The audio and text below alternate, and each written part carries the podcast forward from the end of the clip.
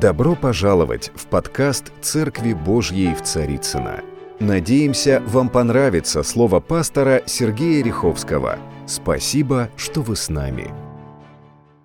Я приветствую всех в этот прекрасный февральский воскресный день, немножко снежный, почти бессолнечный. К солнцу мы уже, как сказать, почти отвыкли. Вот скоро будем, надеюсь, привыкать. Но тем не менее, жизнь продолжается. Непростая, порой сложная жизнь, но она продолжается. Она продолжается по одной единственной причине, что пока не взят удерживающий от среды, и милость Божья, она распространяется на все живущее на земле. Да, на земле все непросто. Вы знаете, я изучал статистику войн, которые проходили за последние три тысячи лет на Земле, на планете Земля. Три тысячи лет. История человечества. Только 240 лет. За эти три тысячи было без войн. Это, то есть в человеке что-то проявляется в определенные моменты, когда вскипает ненависть, гнев, еще какие-то страсти, похоти, амбиции. Но не о войне сегодня буду говорить, но где-то очень близко. Мне хотелось сегодня проповедовать о другом. Какова роль Церкви Христовой во всем этом? Не так давно я говорил видение на 23 год, и вы помните название, печать Каина снята, знак вопроса. И есть сокращенная версия этого видения, уже десятки тысяч просмотров. Мы понимаем, что люди жаждут понять, что хочет делать Бог в это время. А хотим ли мы понять? Люди мира ищут. Я знаю, что очень часто смотрят это люди, совершенно не имеющие отношения к церкви. Они просто набирают, что будет в 23 году, им выскакивают. Тем не менее, я прекрасно понимаю, что церковь – это тело нашего Господа Иисуса Христа. Это особое место пребывания Бога на земле. Церковь – это не здание, хотя здание мы не против, нам нужны здания. Церковь – это люди – Божьи люди. Печать Каина снята ли? Что такое печать Каина? Право убить убийцу. Печать Каина – это право убить убийцу. И Каин, совершенно забыв о том, что он только что убил своего брата, он говорит, теперь убьют меня. И Бог говорит, нет, не убьют. Кто убьет Каина, воздастся в семеро. Вы помните все это, да? Самое трудное, Богом данное право на земле после грехопадения, да и до грехопадения тоже это право никто у человека не отбирал. Это право называется право выбора. Право свободного выбора, право свободной воли, то есть свобода – это право никто не отбирал. И Бог не отобрал его. Ни после грехопадения, ни после всей истории человечества этим правом обладает каждый человек, живущий на земле. И мы должны понимать, это право говорит о том, что мы созданы по образу и подобию Божьему, потому что только у человека есть право выбора. Цена нашей свободы – как это не прискорбно звучит, это зло в человеке. Это цена. После того, как мы вкусили, я говорю мы, потому что мы, мы были в Адаме, мы были в Еве. Мы вкусили от древа познания добра и зла. Доброго, как пишет апостол Павел, который я ищу в себе, часто не нахожу, но злое – он уже великий апостол. Он великий помазанник Божий. Итак, тема сегодняшней проповеди «Мертвые не умирают?» Знак вопроса. Кто-то подумает и скажет, что это значит. Мертвые. А что им умирать, если они уже мертвые? Логично. Совершенно логично. Зачем умирать, если они уже мертвые? Но давайте посмотрим некоторые истории библейские, истории житейские, истории человеческие, истории великих помазанников Божьих и обыкновенных людей Божьих. Давайте посмотрим. Я начну с одной истории, которая очень хорошо описана в одной книге. Мне нравится этот автор, я с ним несколько раз общался и был у него в гостях. Это известнейший пастор, известнейший богослов. Вот как он начал свою книгу в предисловии. Он пишет о том, что, знаете, есть такое место Священного Писания, а, Исайя 51 глава, 15 стих. «Я Господь Бог твой, возмущающий море, так что волны его ревут». Кто помнит, да, вот так написано, да. «Я Господь Бог, который возмущает море, волны его ревут». Есть э, ну, увлечение, спорт, хобби, которое называется серфинг. Есть серфингисты, которые, ну, у нас с этим посложнее немножко все-таки, у нас океан на Дальнем Востоке, так сказать, там тоже волны ревут, и все возмущается, ну, моря, парочку морей, но там особо не покатаешься. Вот, хотя на Северном океане там много морей, там тоже особо не покатаешься, холодноватенько.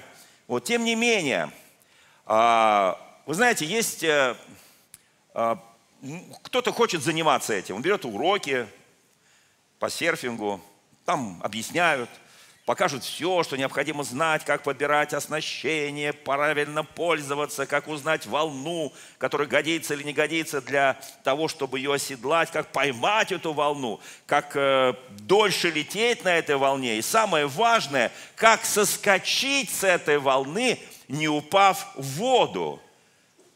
Однако ни в каком учебнике, ни в каких рекомендациях мы не найдем курс о том, как образовать волны. Как кататься, да. Оседлать, упасть, может быть, шишки набить, может быть, научиться вовремя уходить, чтобы не разбиться о камни, о песок, о что-то еще. А вот как образовать эти волны, большие, океанские волны – чтобы кататься на них, наверное, таких учебников нет. И невозможно себе представить даже тысячи, миллион серфингистов, которые встанут на берегу океана и будет дуть в сторону океана, в котором штиль и гладь и Божья благодать. Даже если несколько миллионов серфингистов будут дуть на воду, она не шелохнется. Потому что не они делают волны, а волны делает Бог. Это то право, которое есть у Бога. Мы пользуемся тем, что делает Бог. В своей реальной жизни это миллион вещей, которыми мы пользуемся, возможностей, данных нам Богом. Но мы не можем делать волны. Вообще много чего не можем, это может Бог. Мы не можем, чтобы солнце светило, оно светит не потому, что мы это хотим – а потому что Бог его создал. Я могу говорить о многих вещах, но вы знаете, это искусство скольжения по волнам, я сейчас перехожу на духовные вещи, Бог создает волны. Те серфингисты, они просто скользят по ним. И если ты поймал хорошую волну, ты ее максимально используешь даже посреди бушующего океана – я видел много видеороликов, когда бушует океан, идет мощнейшая волна, и там пару-тройку смельчаков на этой серфинговой доске, они летят буквально в пропасть и получают колоссальное удовольствие, их снимают. Вы знаете, очень много проходило конференций на тему, как сделать так, чтобы церковь выросла. То есть, как образовать волну пробуждения – как изготовить волну Божьего пробуждения, используя различные методы и так далее, и так далее. Но волна духовного пробуждения не может быть сделана без Бога. Это очень важный момент. Лишь Бог может вдохнуть, как Он когда-то вдохнул дух человека, Он может вдохнуть жизнь. Помните, долина, усыпанная сухими мертвыми костями. И только Бог, Он сказал человеку, Он сказал, вдохни, скажи, прореки, Пока Бог не говорил, величайшему пророку даже не приходило на разум это делать. Хотелось пробуждения, хотелось бы, чтобы вставали эти мертвые, которые живут на земле. Живые мертвецы вставали и становились мощной армией Господа. Но пока Бог не сказал.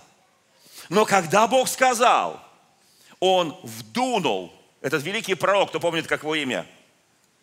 37 глава Иезекииль, спасибо. И он вдунул эту жизнь. И это великое воинство, оно поднялось, чтобы совершать Божью работу. Апостол Павел в одном из своих великих посланий, послании, первом послании к Каримской церкви, он пишет, «Я насадил, Аполос поливал, но возрастил Бог». Он говорит, один насаждает – другой поливает, но взращивает Бог.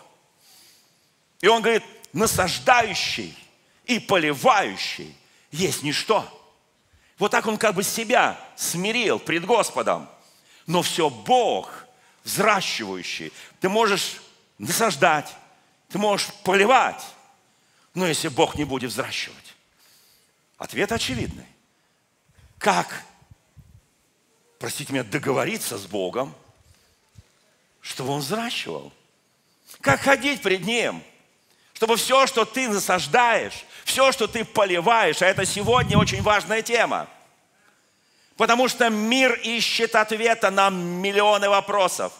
В России сегодня только ленивый не спрашивает, что, когда. Что делать-то? Кто виноват, это у нас главный вопрос, кто виноват и что делать. Они говорят, когда? Я абсолютно уверен, у Бога есть ответ.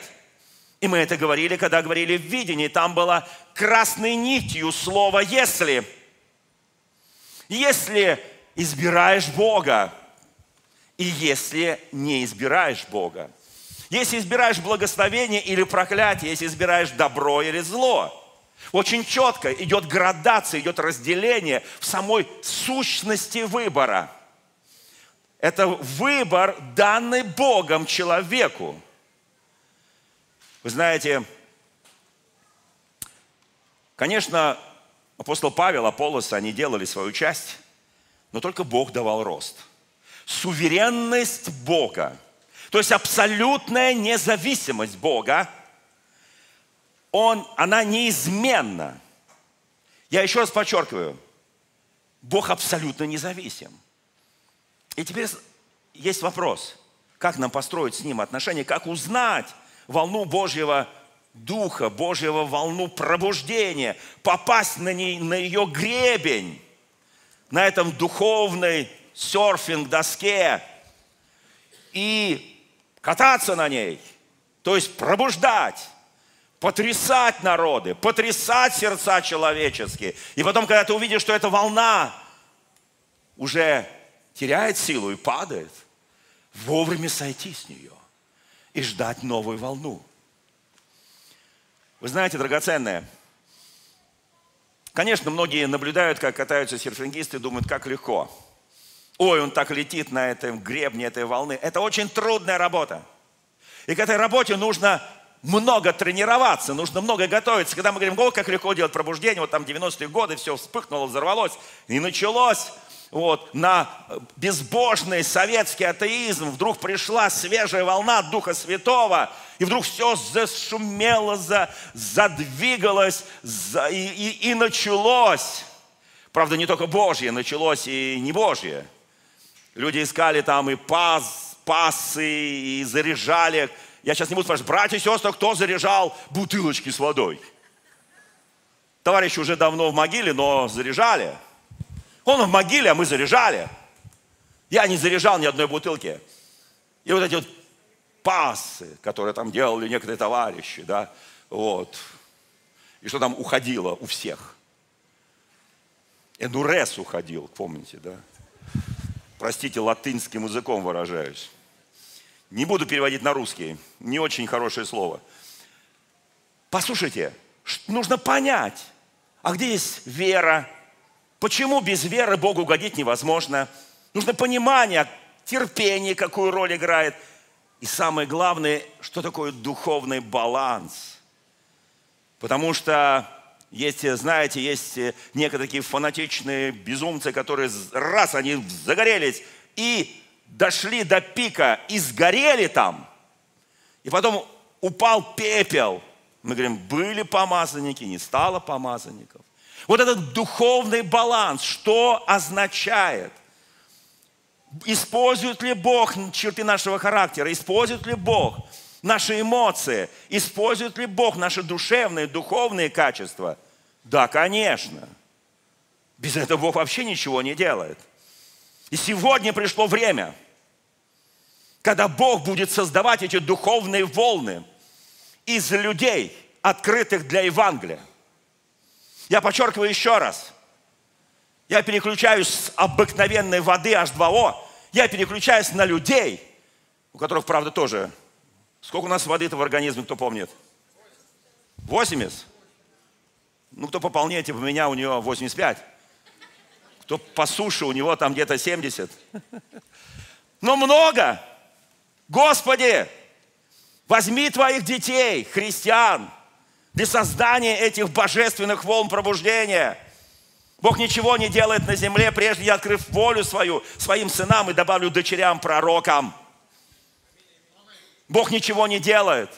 Но когда Бог начинает делать, все подчиняется и покоряется Его божественной воле.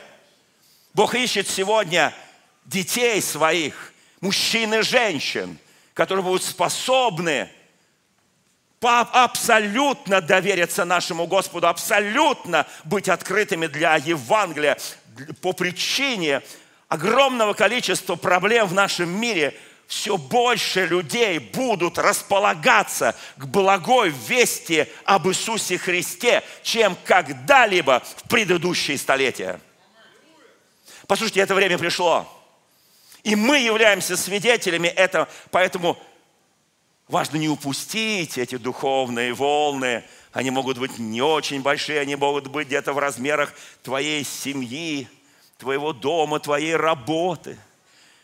Они могут быть, касаться твоего села, городка. Я обращаюсь к тем, которые смотрят нас в режиме онлайн в других городах и в других даже странах.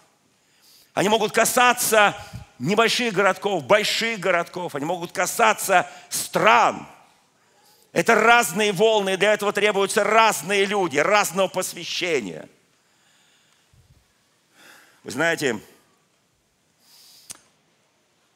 притча 19 глава, стих 31. Запомните это, это хорошее место Писания. Много замыслов в сердце человека, но состоится только определенное Господом. Еще раз. Много замыслов в сердце человека, даже добрых, хороших, даже очень позитивных, даже очень благостных, даже очень таких, как бы помогу всему народу, помогу, вот, помогу своим друзьям, своей работе, замыслы. Но знаем ли мы волю Божью? Но состоится только определенное Господом, не мной, а Господом. Как очень важно, как Иисус Христос, когда Он видел Отца Творящего, Он творил. И когда Он не видел Отца Творящего, Он не творил. Мы входим сейчас в особое время, в особый период нашей жизни, вот здесь, в России, да и в мире тоже, когда быть нужно внимательным к тому, что делает сейчас Бог.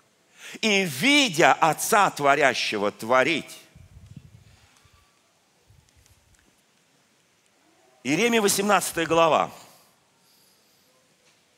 4 стих и дальше. Господь говорит Иеремии, сойди в дом горшечника.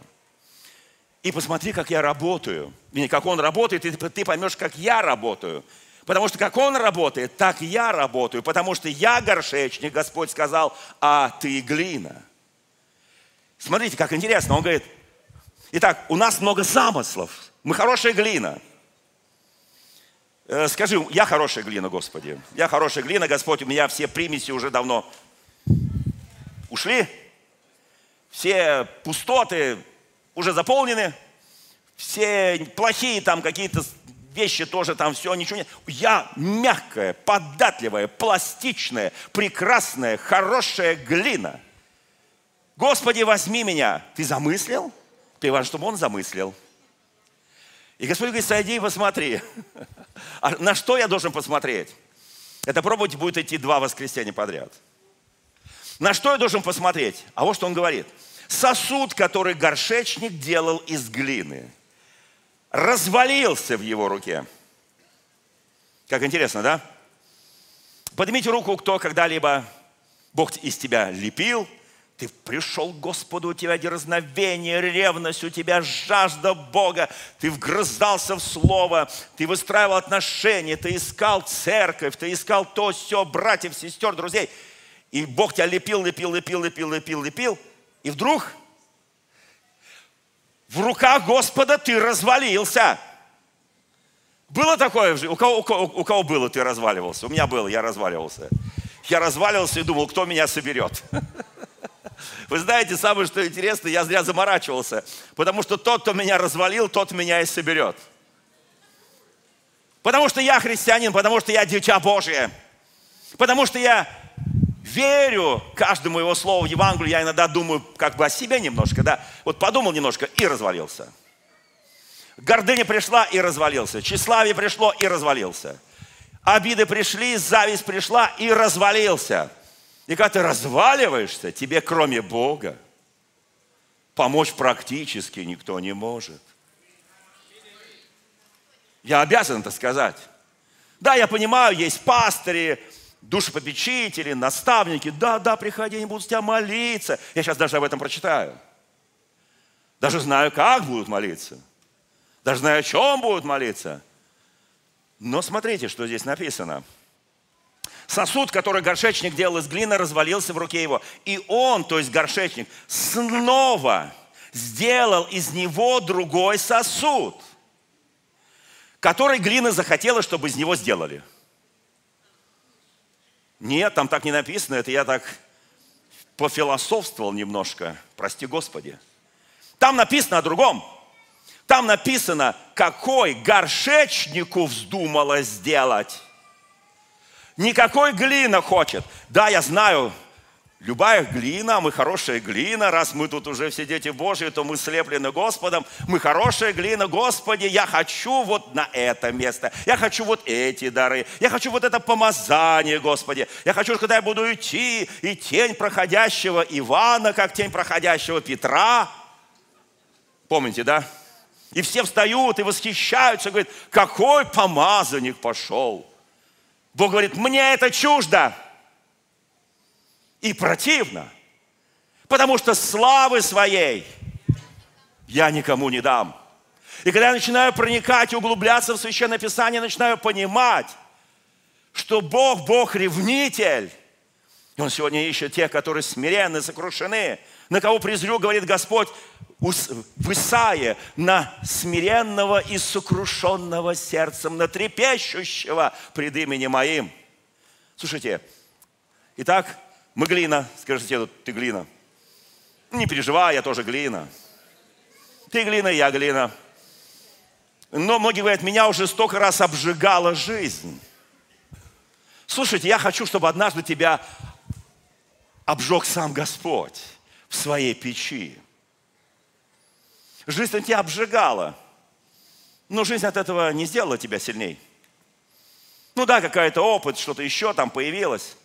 Но когда Бог поставит тебя в свою печь, Сидрах, Месах и Авдинага. Кто помнит эту чудесную историю из книги пророка Даниила?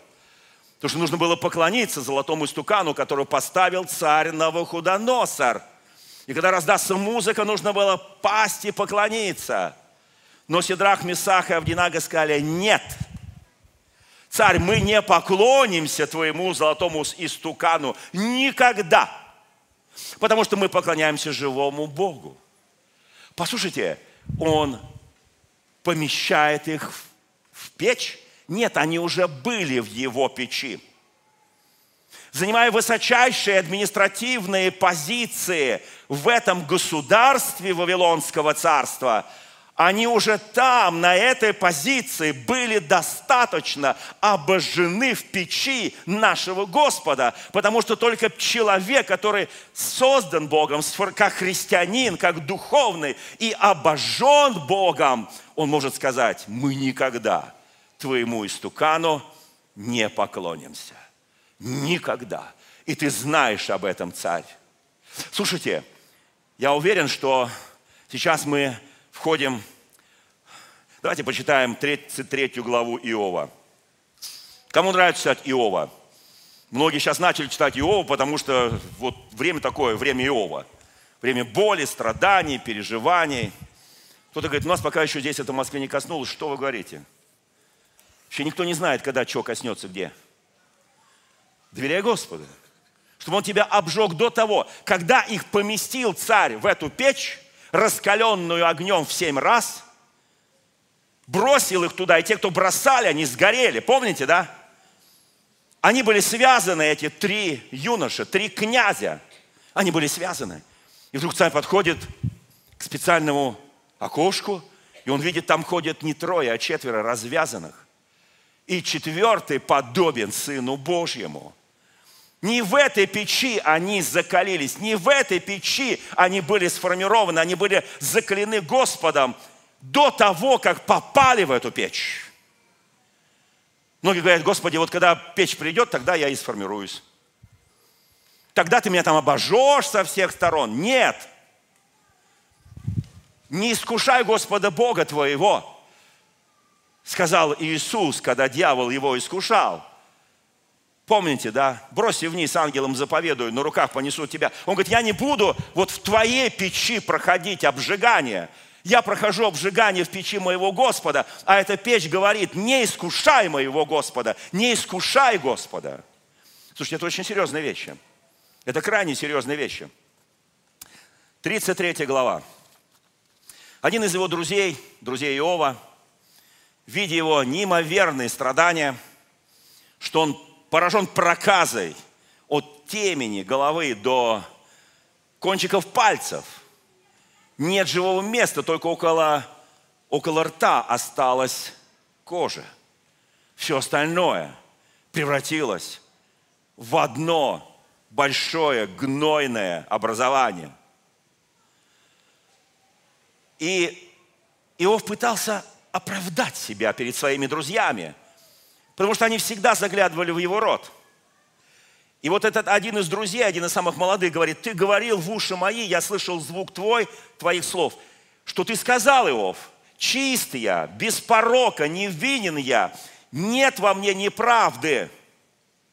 Слушайте, это мог говорить только человек, который прошел сотворение, сотворен Богом и обжегся обвинение. Не то, что его жизнь обожгла, а его Бог обжег до того, как он пошел через все испытания – Потому что все эти испытания, которые гибель детей, полностью потеря имущества, проказы и многое-много что другое, он говорил, Бог дал, Бог взял, и да будет имя его благословенно. Разве только за доброе мы его благодарим?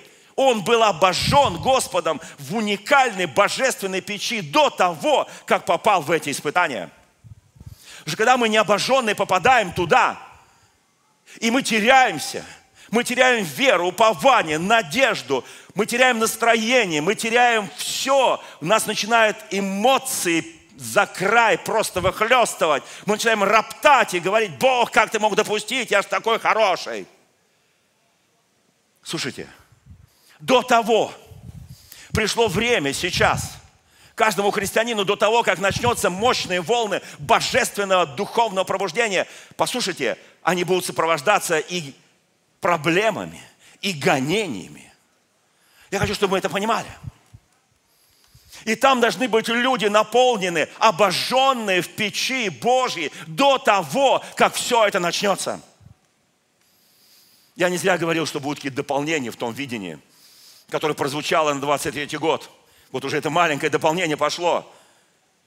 Это, эти печи будут обжигать нас, Божьи печи. Не печи наших обстоятельств, проблем, еще чего-то. А божественные печи будут обжигать нас до того, как начнется великое движение детей Божьих в нашей стране. И потом из нашей страны все это выхлестнется и пойдет в другие страны. И он говорит, он нашел обвинение против меня, считает меня своим противником, но я чист. Каждая клет, клеточка моего тела обожжена была Господом. Я состоялся как сосуд Божий. И я был верен всегда, даже дьявол не знал, что со мной делать. Послушайте, здесь написано, он поставил ноги мои в колоду, наблюдает за всеми путями моими. Послушайте, когда ты проходишь все это, когда Бог обжег тебя, Он смотрит, насколько твои ноги в колодах, и Он продолжает наблюдать за путями твоими, за словами, которые ты говоришь, за мыслями, которые ты мыслишь, за действиями, которые ты делаешь. Скажи, слава Богу, я так рад. Он видит каждое мгновение моей жизни, Он наблюдает за мной. Это благодать какая-то, да? Слушайте, мне очень понравилось, что в том воскресенье проповедовал мой хороший друг и мой заместитель Павел. И он сказал важную вещь. Из 100 живущих на земле все 100 умрут. Из миллионов живущих на земле в свое время все эти миллионы умрут. Ну вопрос-то не в этом, что все умрем, потому что время рождаться и время умирать, а вопрос, с кем мы умрем. Давайте посмотрим. Проповедь называется, вы помните, да? Мертвые не умирают. Знак вопроса. А знаете, почему поставил знак вопроса? Потому что апостол Павел в синодальном переводе говорит, я умираю каждый день. Что? Павел, подожди секунду. Что значит умираешь? Что если ты вчера умер, значит ты уже мертвый. Зачем тебе мертвому еще раз умирать? Хороший вопрос, да? Вчера умер, позавчера умер. Для греха, беззаконий, для страсти, похоти. А сегодня пришел день, я должен опять умереть. Секундочку, но я что, воскрес, что ли? То есть я вчера умер, сегодня воскрес.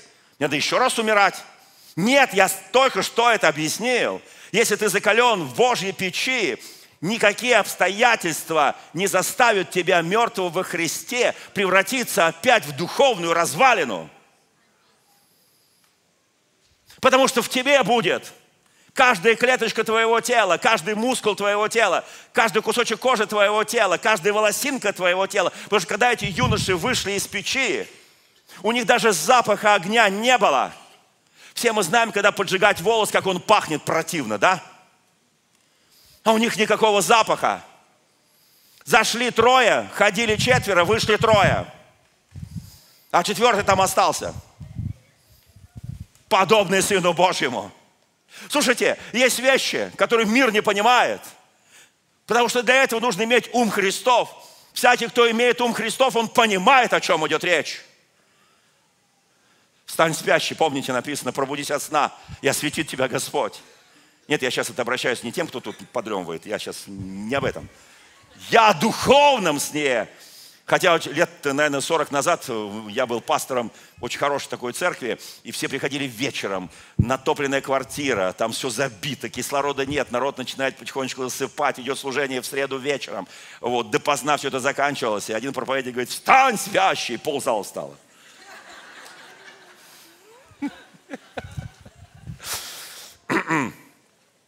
Теперь внимание. Вот в этом обличает молодой друг Иова. Ты не прав, потому что Бог выше человека. Для чего тебе состязаться с Ним? Он не дает отчета ни в каких делах своих. Слушайте, мне так нравится это. А, вот как в современном переводе. Для чего? Говорю тебе, Иов, ты не прав, потому что Бог выше смертного. Я смертный буду сотворенный тоже, как и ты, из той же глины, как Бог сотворил тебя и меня, я буду говорить с тобой. Я говорю тебе, ты не прав. Для чего тебе состязаться с Ним? Говоря, что слова человека, на слова человека Он не отвечает. Он отвечает. Мы не слышим порой то, что Он нам отвечает. Может быть, жизнь нас так обожгла, что спалила все наши духовные уши. У нас только остались духовные уста кричать к Нему и просить о милости. А мы уже Его не слышим. Жизнь опалила. Много, я, многие говорят, я столько слышал наставлений, столько за меня молились, мои уши все слышали, ничего нового не добавите. А мы не будем добавлять, кроме того, что написано в Священном Писании, потому что это есть Слово Божие, которое острее меча обоюда острова, которое проникает до разделения составов мозгов, всего естества человеческого и судит его помышления. И нет твари сокровенной, то есть спрятанной от него. Скажи аминь. Скажи так, ты глина, скажи соседу. Я глина, скажи. Мы обожжены. Вопрос только кем? Некоторые обожжены своим мужем. Некоторые обожжены своей женой. Некоторые обожжены своими родителями. Некоторые а, обожжены своими детьми. Некоторые обожжены на работе, некоторые обожжены в церкви. О, я не пойду больше в эту церковь, там такие не очень хорошие люди. У них любви нету, видите ли. Слушай, а что ж ты, дорогой мой, не, при, не принес этой божественной любовью в эту церковь. И все бы растаяли от любви, которая в тебе.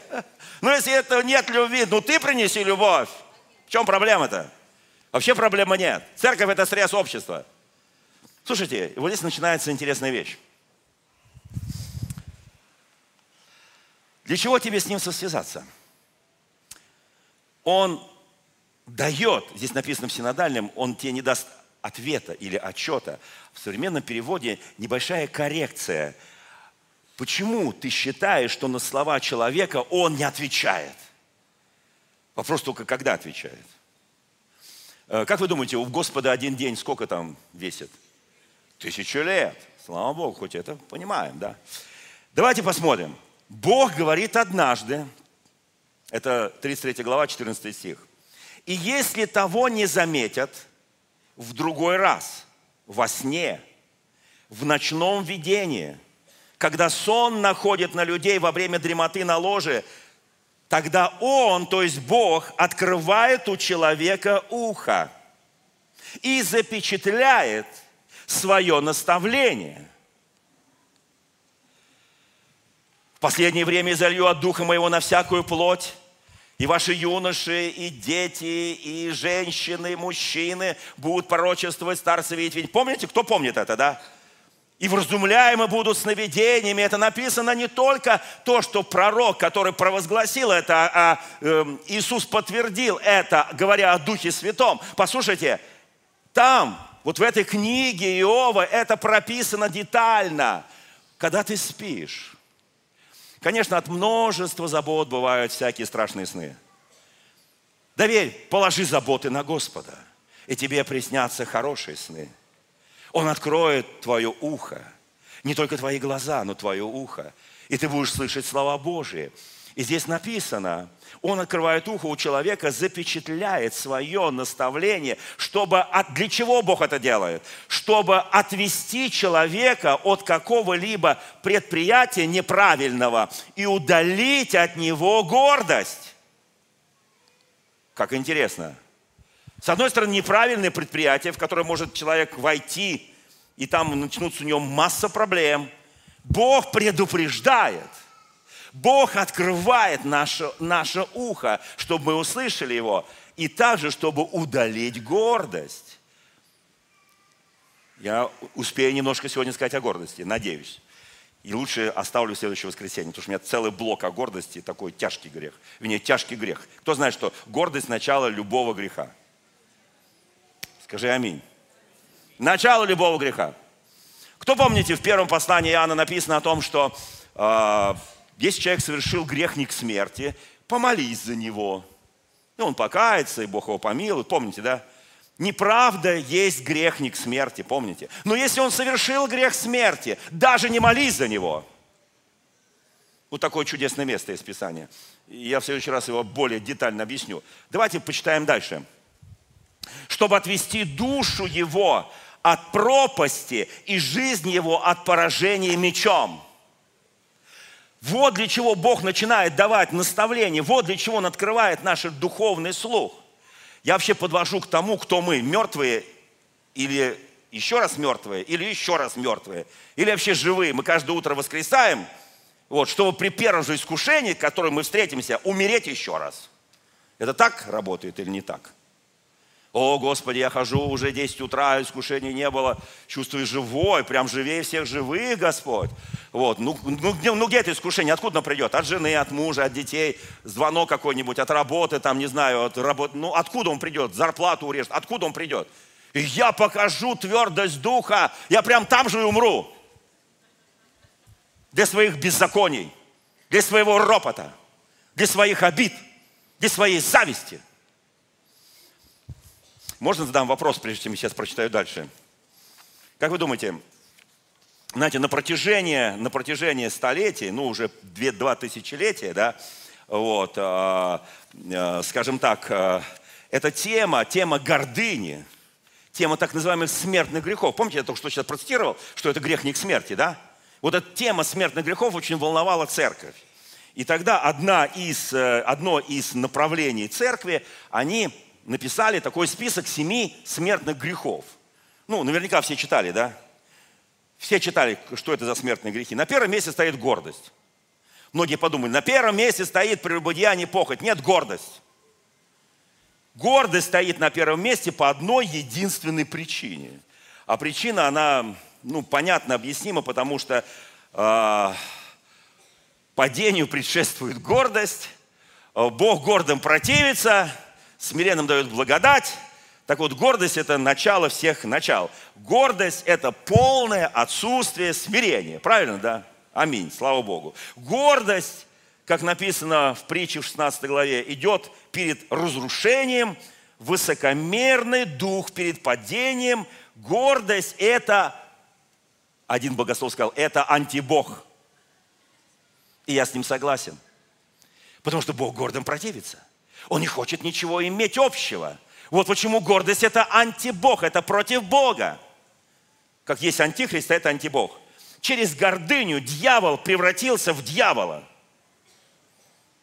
Я быстро перечислю эти семь смертных. Гордыня, похоть, оно же прелюбодеяние, чревоугодие, оно же обжорство, жадность, лень, гнев, зависть, но на первом месте гордыня. Однажды в средние века один уважаемый богослов поискал, что в животном мире может соответствовать каждому из этих семи смертных грехов. Интересно, да? И вот что он, собственно говоря, наработал. Даже есть такая картина, она висит где-то там, где-то там в одном из храмов Европы. Вот, символы а, семи смертных грехов – по часовой стрелке. Так вот, алчность символизирует жаба. А жаба еще символ а, одной светской религии, как она там называется, китайская. Расставь мебель по вот этой жабе. Э, фэншуй. Слушайте, вот как расставишь по фэншую, так и похоть, потому что это символ жаба, символ алчности. Вот почему это фэншуй, а символ жаба. Змея – символ зависти. Лев – символ гнева. Улитка – символ лени.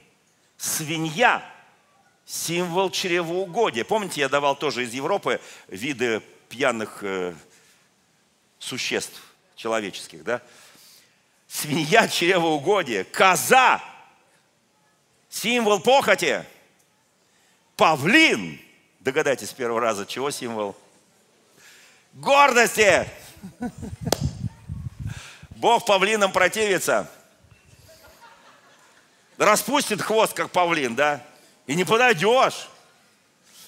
Ладно, друзья мои, я продолжаю. Или, итак, смотрите, он открывает Бог, сновидение, видение, открывает ухо человеческое, открывает восприятие человека, чтобы удалить, запечатляет его своим наставлением. А дальше написано, что если он это не услышал, это очень серьезно. Поднимите руку, кого Бог вразумлял в сновидениях. Хотелось бы больше.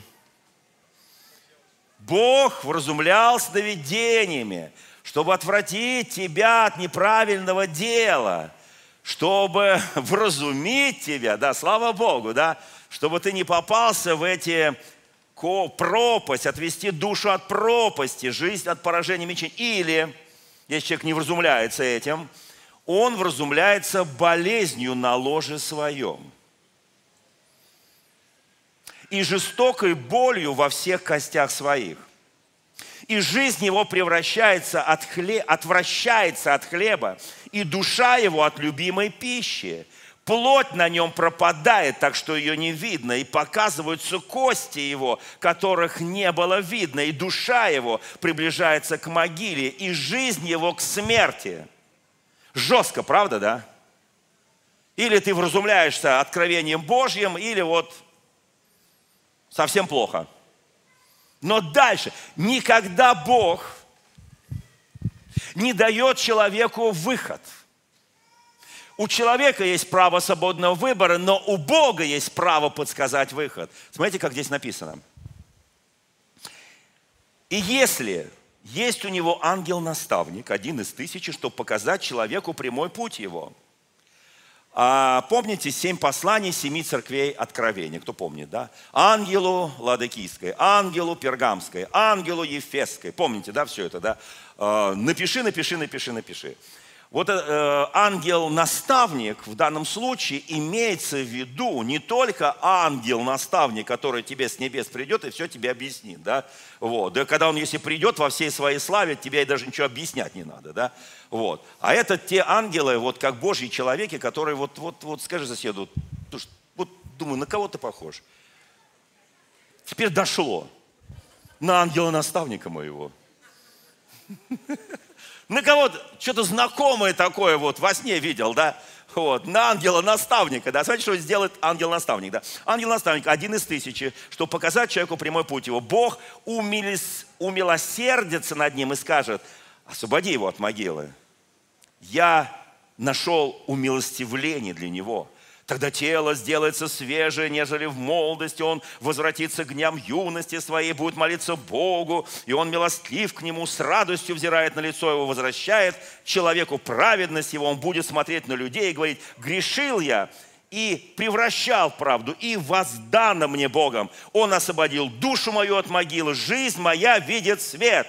Вот что делает Господь два-три раза на протяжении жизни с человеком – как интересно, правда, да? Смотрите, это на самом деле интересно. Поднимите руку, кто когда-то был ангелом-наставником. У человека, который лежал, просто горел, все, он сжигался. У него кости сжигалось, все сжигалось, у него тело. Но здесь же об Иове написано.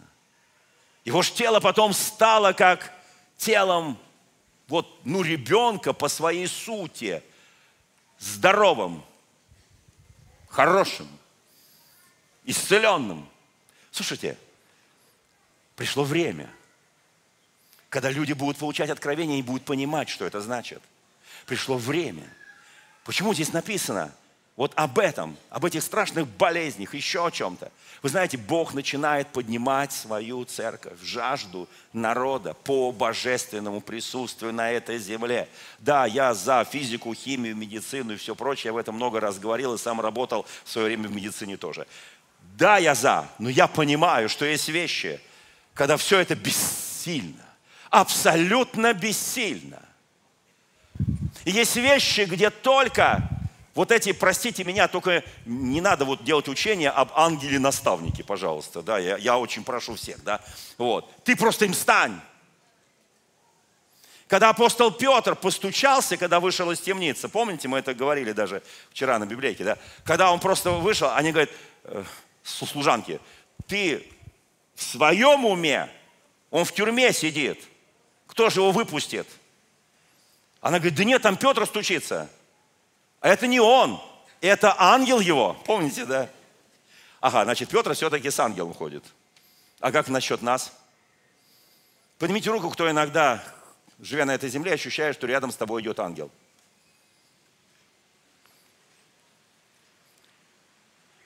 Он тебя может толкнуть, ты упал, коленочку разбил. И говоришь, ну, ангел, где ты был-то? Он говорит, да нет, просто я машину сбил насмерть, я просто коленочкой только отделался. Понимаете, то есть я еще раз подчеркиваю, есть вещи, которые будут происходить в этом году уже – уникальные, удивительные вещи. Прочитайте сегодня дома эту 33 главу, пожалуйста. В одном переводе, в втором переводе. Почитайте просто. Потому что здесь есть какие-то уникальные вещи, уникальные откровения. Но для меня самое важное, что это все исполнилось. В жизни Иова это все исполнилось. И знаете, потом Бог в последней, в 42 главе скажет Иову, скажет сначала друзьям Иова, Иов должен за вас принести жертву, он за вас должен помолиться, потому что вы не так точно говорили обо мне, как говорил Иов. Пришло время божественной точности.